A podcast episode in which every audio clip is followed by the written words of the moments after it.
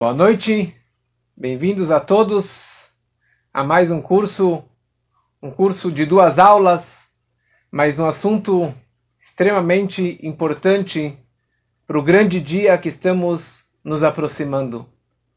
Estamos alguns dias da data magna, da data sagrada, que é chamado Yom Hagadol Vehakadosh, o grande dia e o dia sagrado o dia que é chamado de Gimel Tammuz, ou Gimel Tammuz, ou 3 de Tammuz. Esse dia nós comemoramos a data do Rebbe, o dia que nós vivemos com o Rebbe, nos conectamos com o Rebbe. Esse foi o dia que fisicamente teve o passamento do Rebbe para um estado mais espiritual. Esse dia nós chamamos como Yom Hagadol o grande dia, que isso também está ligado com a vinda do Mashiach, que é chamado Yom Hagadol, e por outro lado é chamado Yom Hakadosh, como o Yom Kippur também é chamado de Yom Hakadosh, o dia mais sagrado do ano. Então esse dia é chamado Yom Hakadosh, o dia sagrado da nossa conexão com o Rebbe. E Yom Hakadosh também lembra a ideia da Tachiat Metim, da ressurreição dos mortos. E esse dia também está conectado com a vinda do Meshiach e está ligado com a ressurreição dos mortos. Ou seja, esse dia que nós estamos nos aproximando, que neste ano irá cair neste Shabat, 3 de Tammuz, um dia tão sagrado, é um dia de conexão com o nosso Rebbe, com o Rebbe de Lubavitch. Quando a gente fala que é um Histalkut, não é dia de morte, não é dia de falecimento. É um dia Istalkut significa que a alma do justo, a alma do tzadik, teve uma ascensão, ela teve uma elevação. Mas não significa que neste dia ele se afastou de nós e até hoje ele se encontra mais afastado de nós. Mas pelo contrário, é um dia da maior revelação. É um dia da luz máxima e da presença máxima com o nosso Rebbe, com o líder da geração.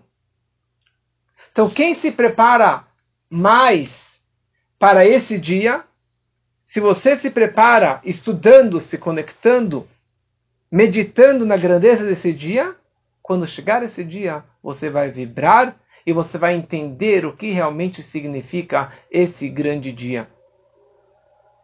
Para mim, como eu já falei outras vezes, e ano passado gravei um áudio inteiro sobre isso. Para mim, Gimel Tammuz, 3 de Tammuz, é o meu aniversário também. Mas não é o meu aniversário de nascimento do meu corpo. Não é o meu aniversário nem no calendário judaico, nem no gregoriano.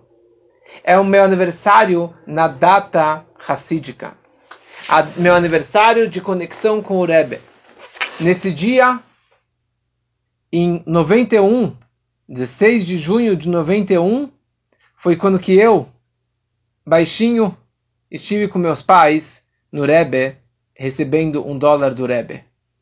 Gimel Tammuz, na verdade, era Shabbat foi Gimel Tammuz, que nem esse ano, e no domingo foi dia 4 de Tammuz, quando que eu recebi o dólar. Mas é um momento, para mim, ou para os Hassidim em geral, é considerado o dia do seu primeiro encontro com o Rebbe, como o seu aniversário, o dia do nascimento da, do Hitkashrut, da conexão e da ligação com o seu mestre. Então, para mim e para minha família, é um dia ímpar, é um dia extremamente especial, é um dia de meditação, é um dia de uma contemplação de quão conectado eu estou com o Rebbe, como que está a minha Hitkashrut, quão dedicado eu estou aos estudos do Rebbe, aos pedidos que o Rebbe deixou para a gente. Gimel Tammuz, nós temos um, um costume de fazer um estudo especial.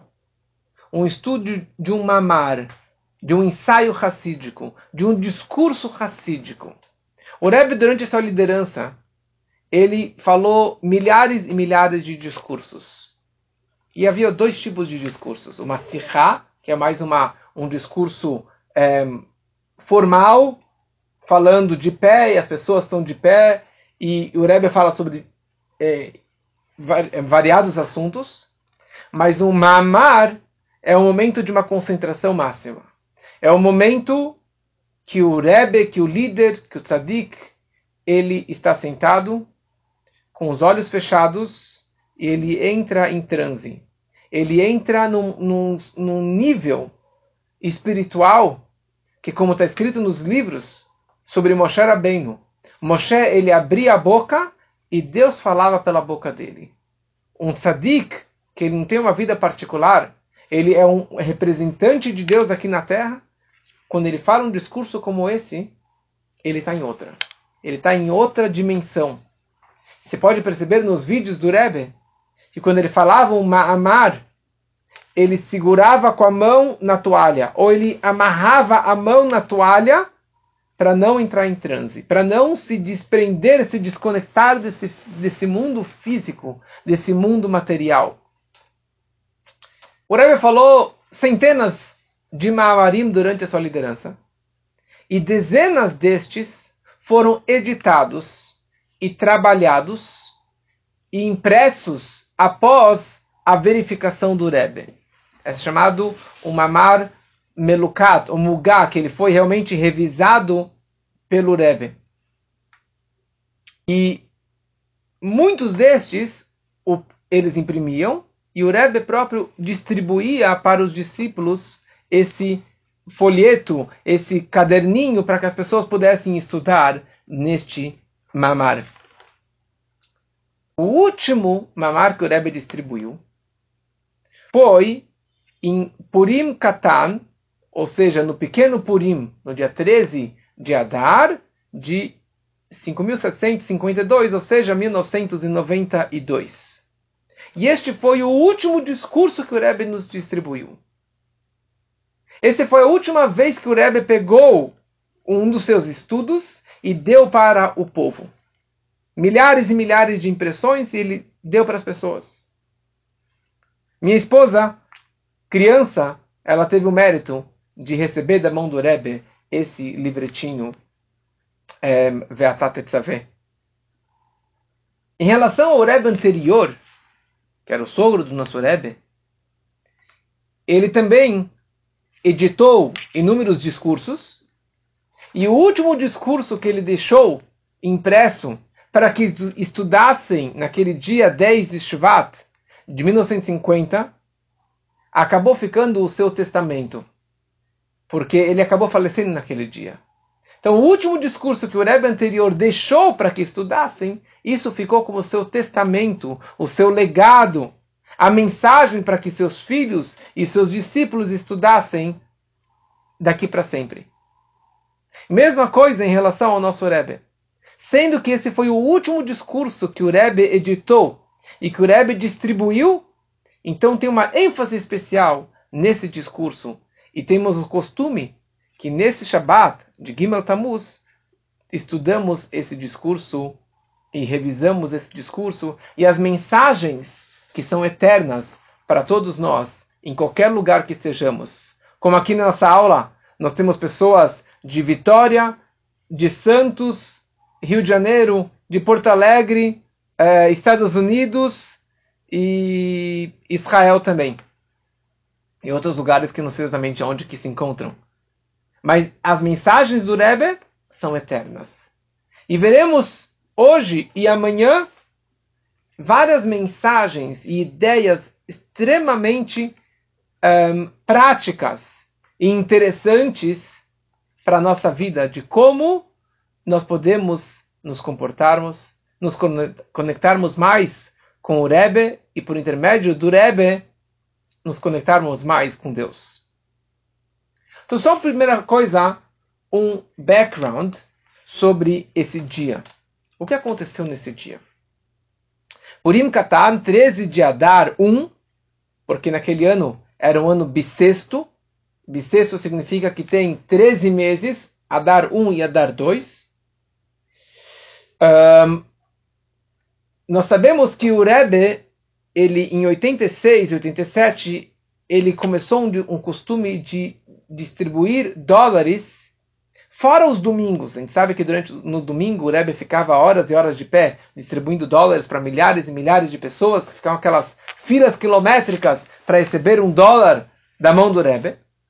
Mas em 86 e 87 o Rebbe começou um outro costume, que não somente aos domingos ele distribuía, mas ele distribuía também durante a semana. Quando ele falava um discurso em público durante a semana, ele descia do púlpito e distribuía lá durante horas dólares para todas as pessoas que estavam lá presentes. Qual era a ideia disso? Qual a ideia que o Rebbe distribuía dólares? O Rebbe distribuiu milhões e milhões de dólares. Qual era a ideia que o Rebbe distribuía dólares? Ele explicou. Eu quero um, ensinar as pessoas a darem tzedakah. Porque a ideia não é você pegar o dinheiro, aquele um dólar, e colocar no bolso e ficar com aquele amuleto do Rebbe. Sim, tem essa grande segulá, tem essa grande bênção de ter um dólar do Rebbe que te deu. Mas, o Rebbe, a intenção do Rebbe era que este dólar você pegasse e colocasse na doação e desse para tzedakah. Incentivar as pessoas a darem tzedakah. Incentivar as pessoas a enxergar o próximo. Então o Rebbe disse que eu espero que com esse costume eu possa contagiar outras pessoas. Que eles copiem esse comportamento. Que sempre que duas pessoas se juntam, se encontram, eles estejam pensando numa terceira pessoa. Em como beneficiar uma terceira pessoa. Simplesmente dando uma tzedakah.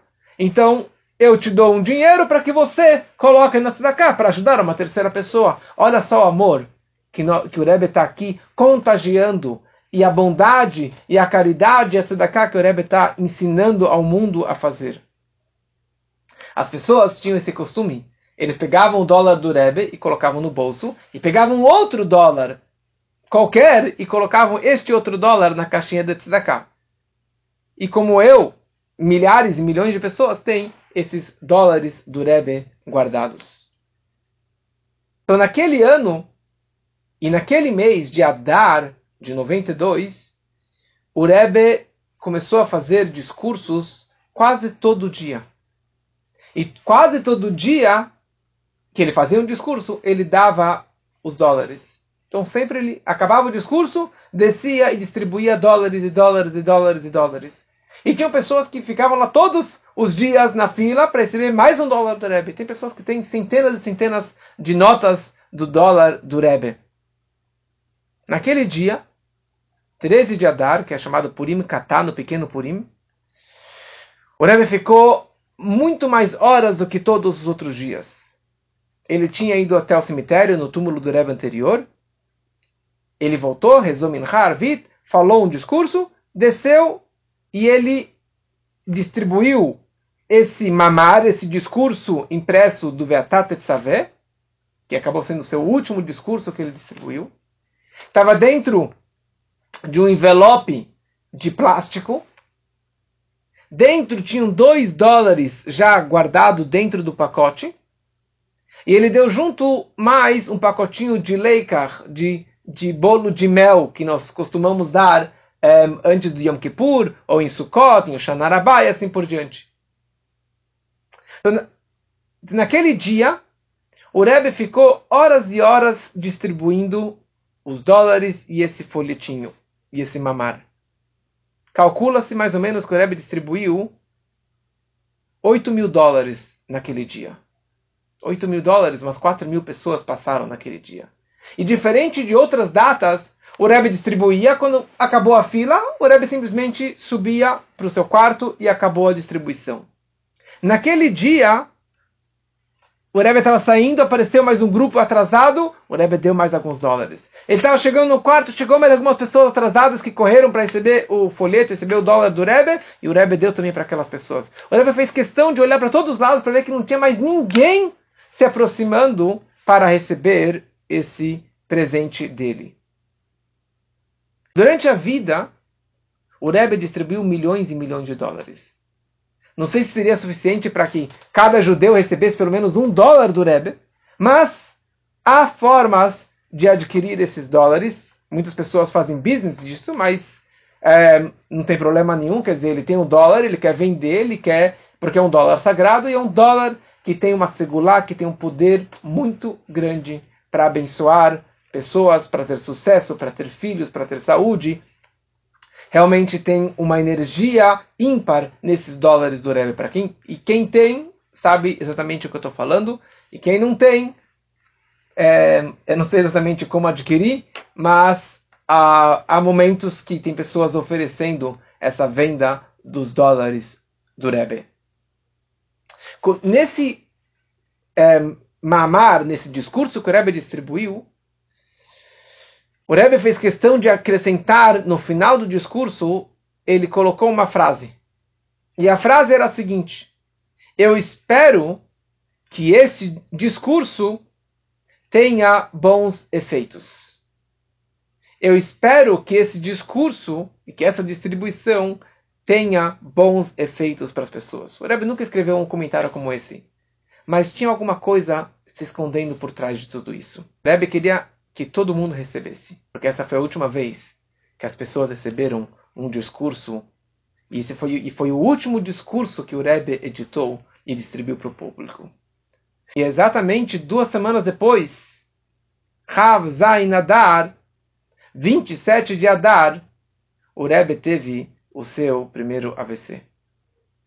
E com isso, o Rebbe não falou mais, não escreveu mais, não fez mais Farbrengen, não deu mais discursos, até a data de Gimel Tammuz. E até o dia de hoje, esse foi nosso último discurso que nós recebemos do Rebbe. Então, como eu disse antes, isso é considerado o testamento do Rebbe. Isso é considerado uma, uma mensagem para nós, para que nós aprendamos tantas mensagens para a nossa vida. É um discurso longo, é um discurso não é tão profundo como a aula que eu dei semana passada para quem acompanhou, mas é um discurso com mensagens, ensinamentos e coisas extremamente interessantes e práticas para a nossa vida. Como eu falei é, na propaganda, que essa aula são duas aulas, na verdade. Eu acabei dividindo em duas, porque senão não ia conseguir abordar todos os assuntos que eu queria mencionar nessa aula. Então, hoje, eu vou dar primeiro essa introdução que eu acabei de dar, e eu vou fazer agora uma, um resumo e a highlights desse discurso. E amanhã iremos estudar o discurso é, com mais detalhes. Espero conseguir é, seguir esse cronograma. O discurso começa com uma frase da Parashá Ve'atat Tetzaveh. E a frase é Ve'atat Tetzaveh de Bnei Israel Ve'ikhu elecha shemen zayit zach katit lamaor lehalot ner tamid. E você, Moshe, ordenará ao povo de Israel e levarão para você azeite puro de oliva triturado para a luminária, para manter acesa uma chama constante. Muitos assuntos nesse discurso. Muitos e muitos assuntos. Primeira coisa, Ve'atat etzaveh, a paraxá da Torá, quando fala Vatat etzaveh, é a única porção da Torá que não consta o nome de Moshe Rabbeinu. É a única paraxá, desde o nascimento de Moshe no livro de Shemot, na Parashá de Shemot, que não consta o nome dele até o final da Torá. Por que o nome dele não consta? Quando falei em português, eu falei você, Moshe. Mas em hebraico está escrito Veatá, e você. Entre Sograim, entre parentes, Moshe Rabbeinu. Mas durante toda essa paraxá não, é, não consta nenhuma vez o nome de Moshe.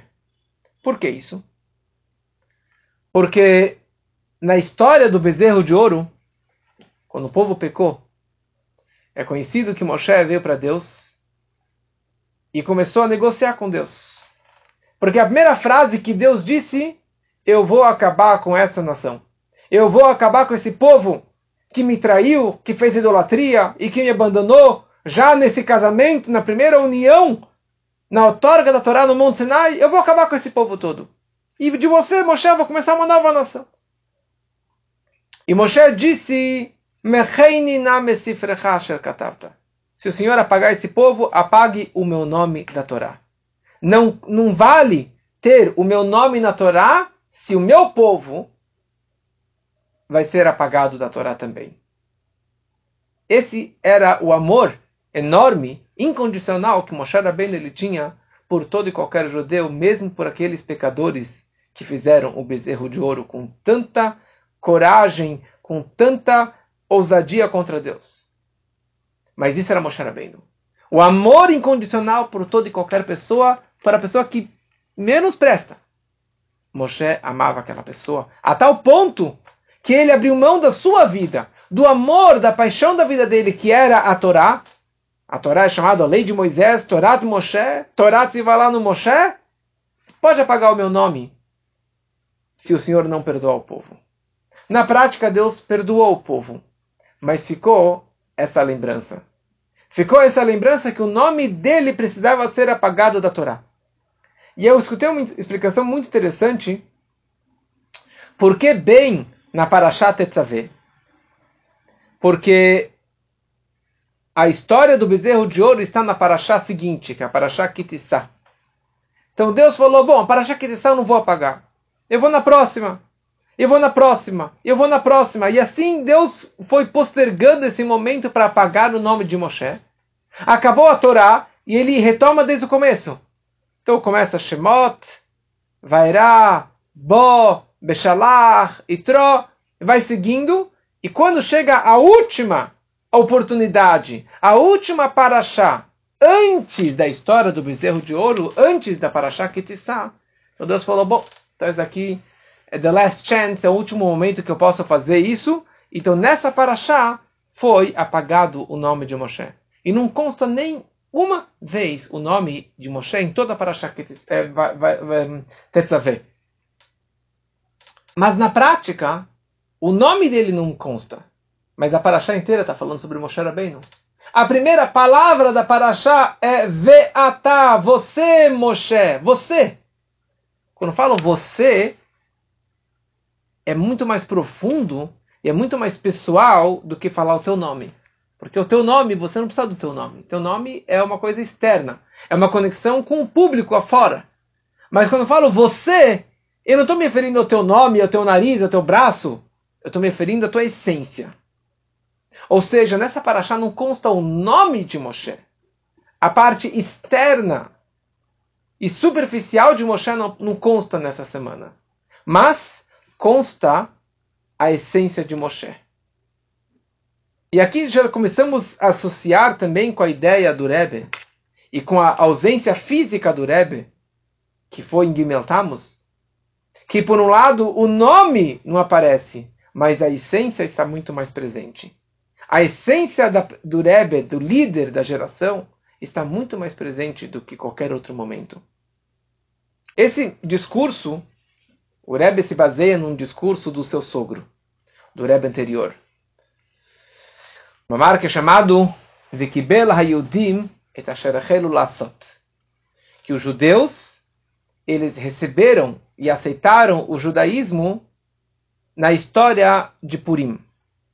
A história de Purim, nós sabemos a história, já contamos muitas vezes muitos detalhes sobre a história de Purim, mas o grande decreto de Purim foi o grande decreto de Purim foi que o Haman ele queria aniquilar todo o povo de Israel. Ele queria acabar com todo o povo. E quando a Megillah descreve sobre Mordecai, a Megillah descreve Ish Yehudi. Ish, um homem, Yehudi, judeu. E esse nome judeu, aqui é interessante, porque nós temos o nome, o nosso povo pode ser chamado de Ivri, de hebreu, que vem desde Abraham Avino, que era chamado Abraham Ivri, porque ele era chamado de hebreu? Porque Ivri vem da palavra Ever, que significa margem. Abraham vindo o primeiro patriarca, ele estava numa margem do rio e o resto do mundo estava na outra margem. Ou seja, ele acreditava em um Deus único, no monoteísta, no monoteísmo, e o resto da humanidade era politeísta. Então ele estava do outro lado do rio. Ele tinha uma, uma opinião oposta a toda a humanidade. E por isso que ele era chamado de Ivri, de, de Ever, de margem, e daí que surgiu Hebreus, hebraica, Ivri e assim por diante. Ivrit, hebraico. Na Megillah consta pela primeira vez esse nome Yehudi. Muitos costumam dizer que nosso povo é chamado de Yehudi porque nós somos da tribo de Yehudá, ou somos descendentes do, do, do, do de um dos, da, dos doze irmãos, das doze tribos, que era Judá, que era Yehudá, então por isso somos chamados de Yehudi.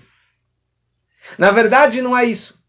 Nós somos chamados de Yehudim, de judeus, de Jews, por causa do nome Yehudá.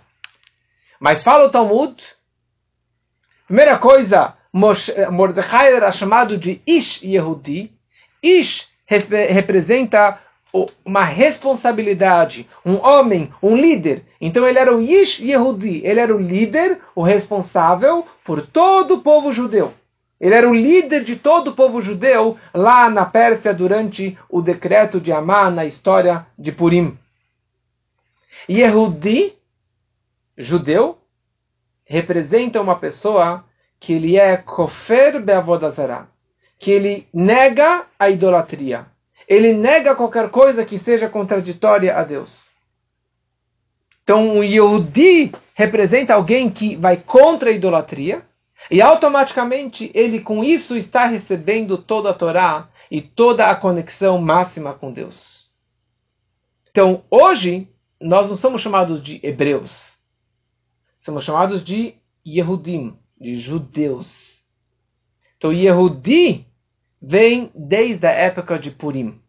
Desde o momento de Purim. O que aconteceu em Purim? Haman, que era o primeiro-ministro, o braço direito lá do rei Ahasverosh, que reinava em 127 províncias. Ele era um grande antissemita, ele queria acabar com todos os judeus, e ele fez um decreto que aniquilasse todo o povo judeu num dia só. Que seria pior do que o holocausto, pior do que qualquer decreto que o nosso povo já teve. Porque todos os judeus acabou de ser destruído o primeiro templo, era algumas décadas depois da destruição do primeiro templo, os judeus estavam naquela redondeza. E ele tinha o endereço de todos os judeus. Seria muito fácil aniquilar. Esse era o decreto do Haman. Acabar com todos os judeus.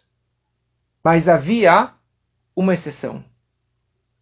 Que no holocausto não teve essa exceção. No holocausto, se ele era filho de pai ou mãe judeu descendente, ele estava no sangue, ele era fazia parte do holocausto. Haman, ele considerou todos os judeus judeus que eram Yehudim, que acreditavam em Deus, que acreditavam somente em Deus.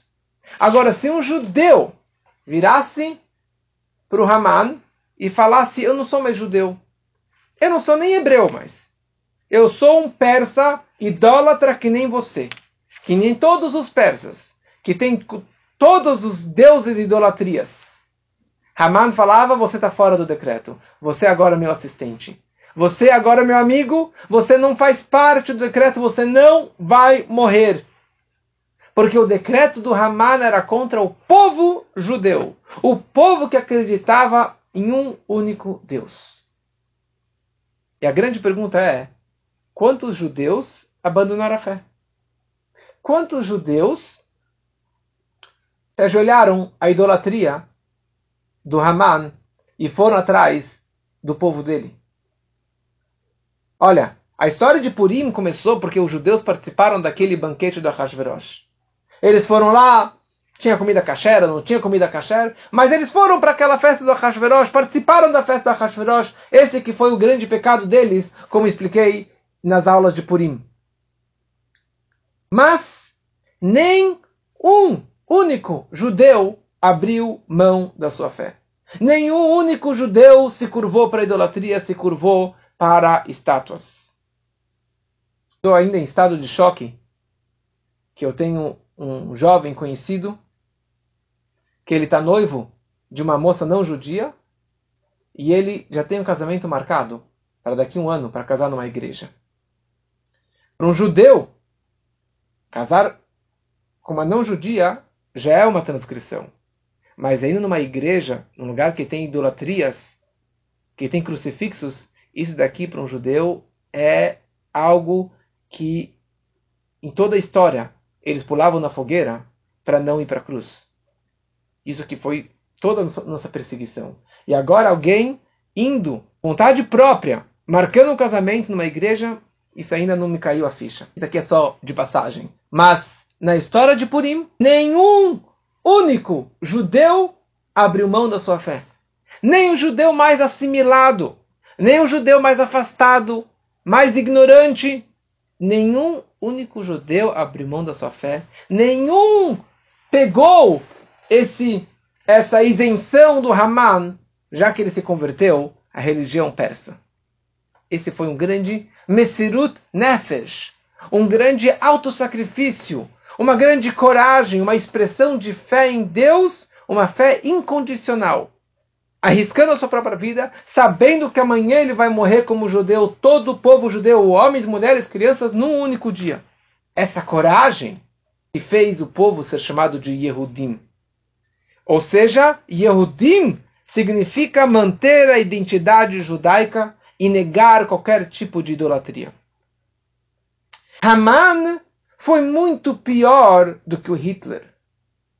Hitler, ele matou o corpo de 6 milhões de judeus. Haman, ele queria matar a alma judaica. Ele queria matar o judeu, a alma judaica, que é chamado de Pintelei, do pontinho judaico que tem dentro de cada judeu. Ele queria. Ele queria assimilar, ele queria matar esse judaísmo, mas ele não conseguiu. Ele não conseguiu. Porque os judeus fizeram Mesirut Nefesh, um alto sacrifício para manter a chama acesa, para manter a conexão máxima com Deus. E esse que foi o papel ímpar de Mordecai. Mordecai Atzadik, ele, quando descobriu isso, rasgou as roupas e foi falou com a Esther com toda a coragem dele, mas o que, que o Mordecai ele fez? Não é que ele ficou fechado na sinagoga chorando com a roupa rasgada, com cinzas na cabeça. Mordecai ele incentivou o povo a despertar essa fé incondicional a Deus. Mordecai ele despertou que o povo também fizesse esse mesirut nefesh, esse autossacrifício incondicional e lógico, arriscando a sua própria vida para se conectar com Deus. E esse que foi o papel principal do Mordecai. Ele despertou a emuná no povo. Ele despertou uma fé em Deus máxima, que durou esses 11 meses de decreto. Porque desde o momento que o Haman fez o decreto até anular o decreto, durou 11 meses. E durante 11 meses o povo estava rezando, jejuando, brigando, mantendo a sua fé acesa para despertar a misericórdia e a compaixão de Deus.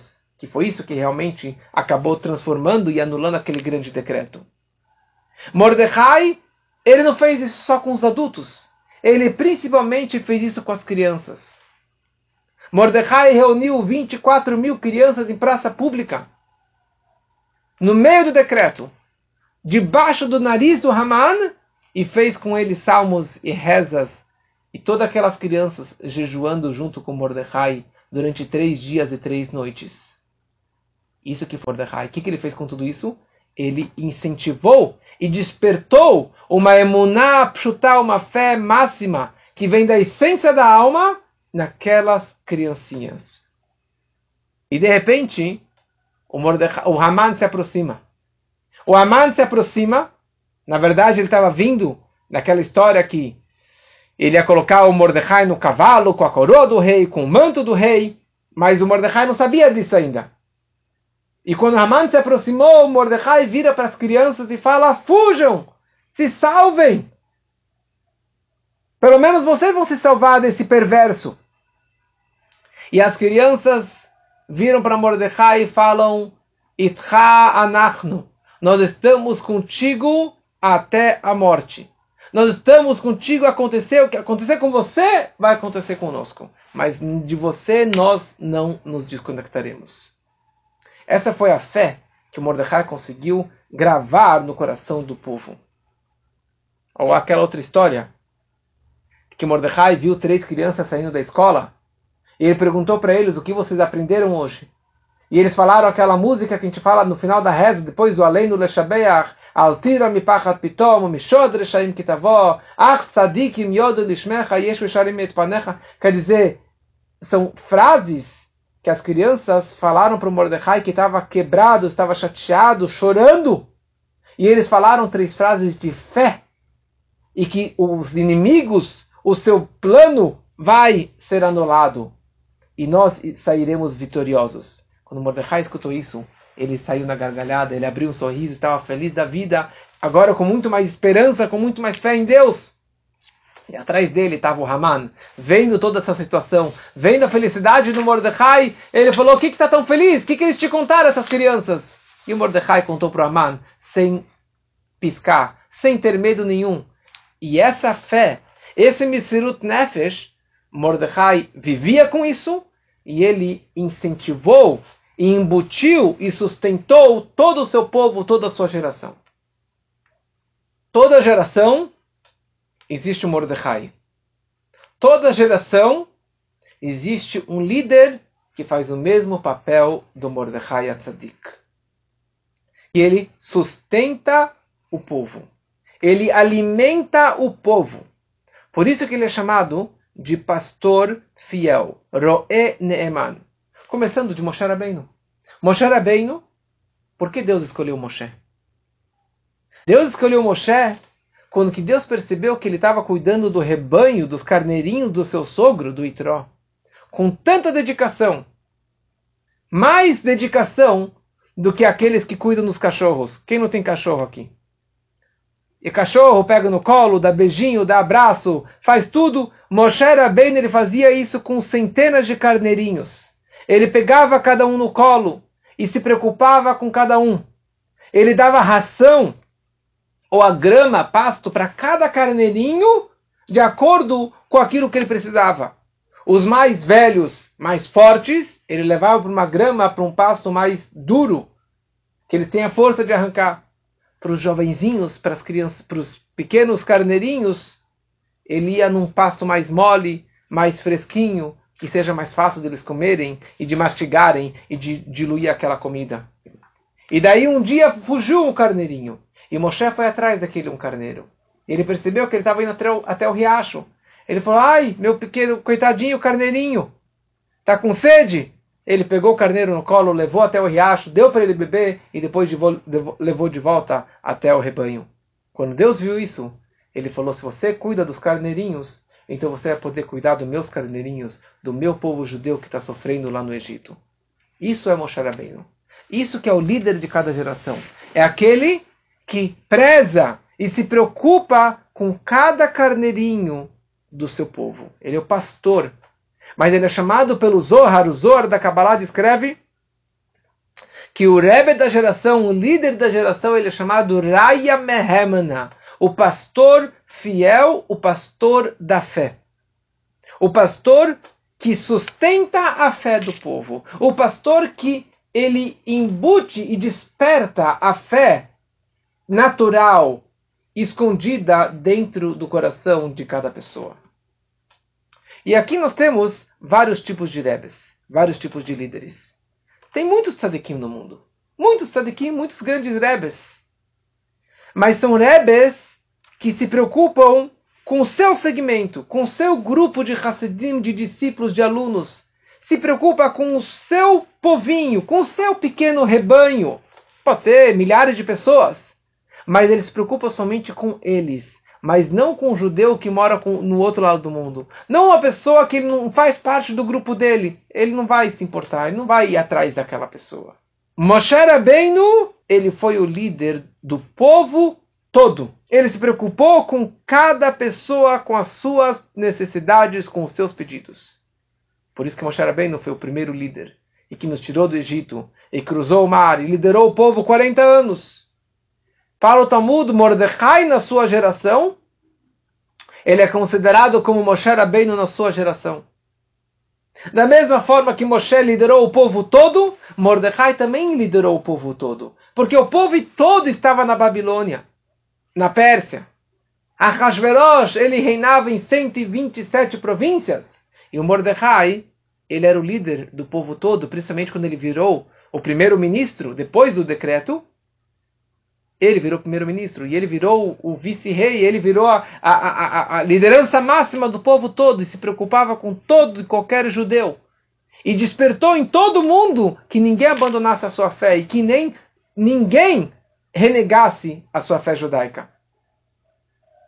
E mesma coisa se aplica no Rebbe anterior.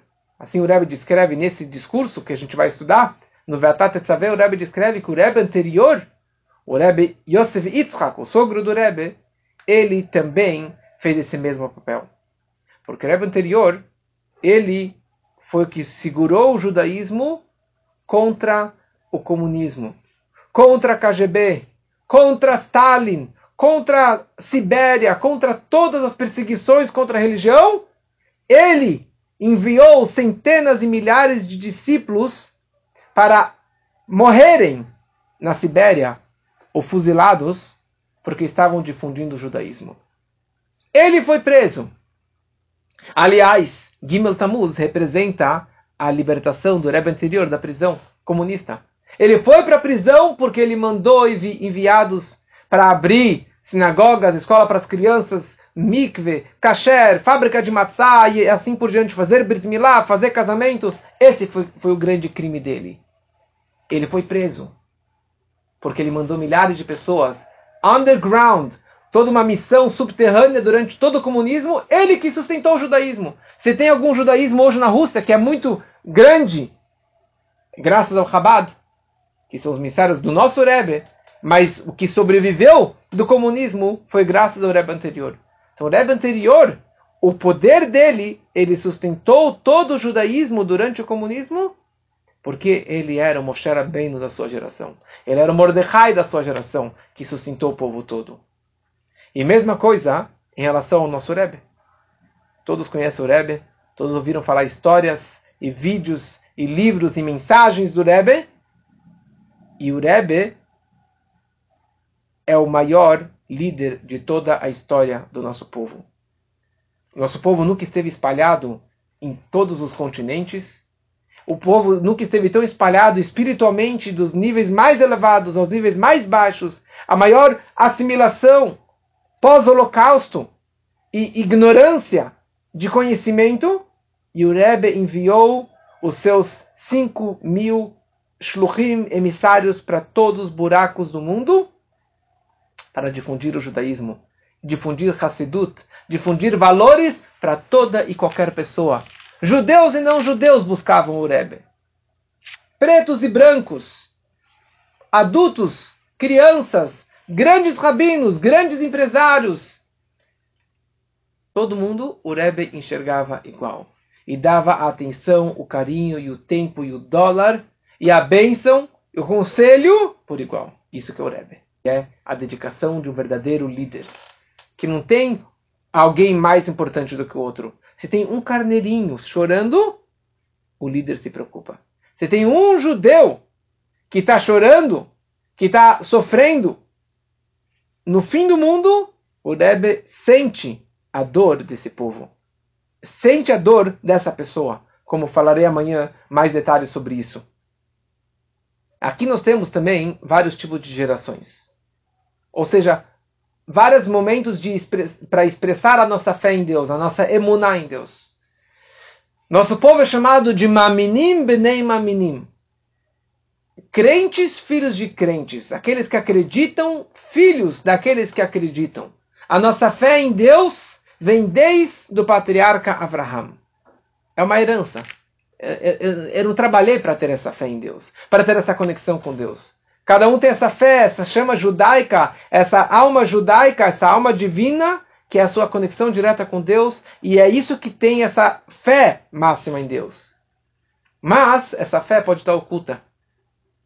E o Moshe Rabbeinu, a geração de Moshe, já que ele trouxe Torá, ele trouxe conhecimento ao povo, então a geração dele era chamada Dordea, a geração do conhecimento, a geração do estudo.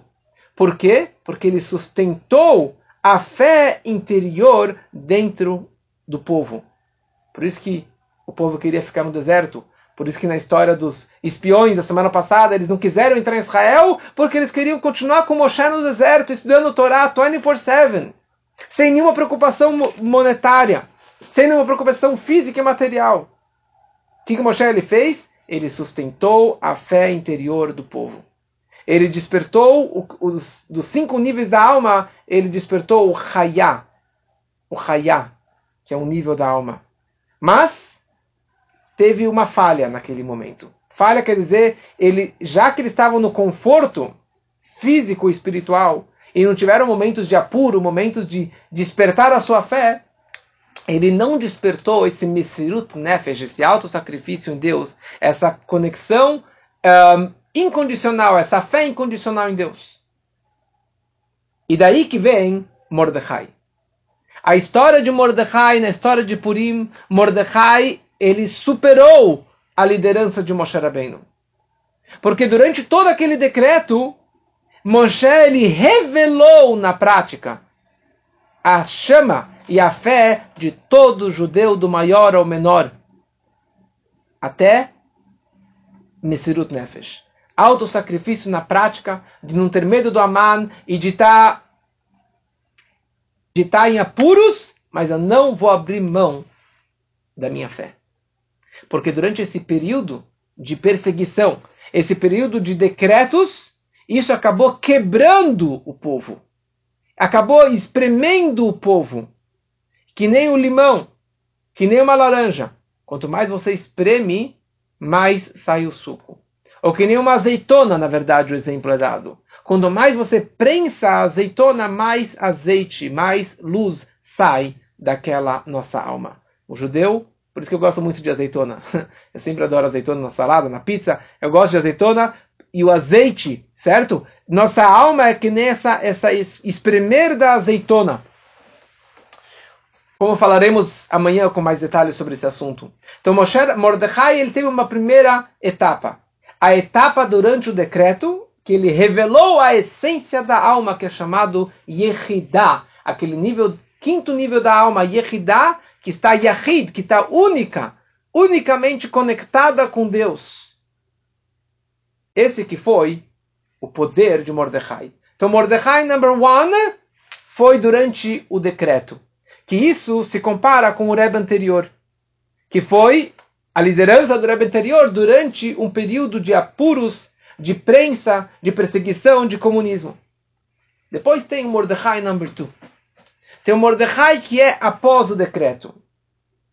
Porque depois que Haman foi enforcado e que a casa de Haman foi dada para Mordecai, para Esther, e a Esther continuou sendo a rainha do mundo judia, Mordecai, o vice-rei, Haman foi morto, os filhos deles foram mortos, os inimigos foram mortos, e agora Mordecai começou a liderar o povo com tranquilidade, com poder, com dinheiro, com política e tinha todo o tempo para as pessoas estudarem Torá e fazer e cumprir o judaísmo abertamente. E muitas pessoas acabaram se mityahadim, virando Yehudim. Yehudim significa que eles negaram a idolatria e abraçaram a fé judaica. Ou seja, já não tinha mais perseguição. Já não tinha mais decretos. E o povo continuou firme e forte na fé em Deus e cada vez mais forte. Mas cadê o Messirut Nefesh? Cadê o auto-sacrifício? Talvez o auto-sacrifício que foi durante o decreto foi muito mais forte. Porque naquele momento do baque, do, da, da adrenalina, do, do desespero, você reza para Deus. Mas depois que passa aquela adrenalina, você fala: ah, não, não é bem assim, não acredito tanto em Deus. Olha quantas pessoas que durante o, durante o comunismo, o holocausto, eles acreditavam em Deus, eram pessoas religiosas, pessoas kasher, pessoas rabinos. Mas quando vieram para as Américas e vieram para a liberdade em todos os sentidos, físico, espiritual, financeira, abandonaram tudo. Por quê? Acabou, acabou a adrenalina, acabou a perseguição, acabou essa prensa. Quando todo mundo fala, Ah, o meu avô, o meu tio avô era um shoichet, era um grande rabino, era um hazan, ele patrocinou aquela sinagoga, ele era o fundador daquela sinagoga, ele escrevia a Torá. Mas o neto, o bisneto, o sobrinho neto, já não segue mais nada. Por quê? Porque ele está na liberdade. Ele está no momento de conforto. A grandeza do Mordecai, número 2, número dois, foi que ele continuou liderando e incentivando e pastoreando e liderando o povo, despertando essa fé para que ela seja revelada mesmo na hora do conforto, mesmo na hora da, da um, que já não tem mais perseguição. Ou seja, é um outro tipo de Messirut Nefesh. É um outro tipo de expressão de fé em Deus. Como que você desperta essa fé? com um desejo de insatisfação do exílio. Uma insatisfação do conforto material se você não tem a presença divina. Porque o povo lá estava entre a destruição do primeiro e a construção do segundo.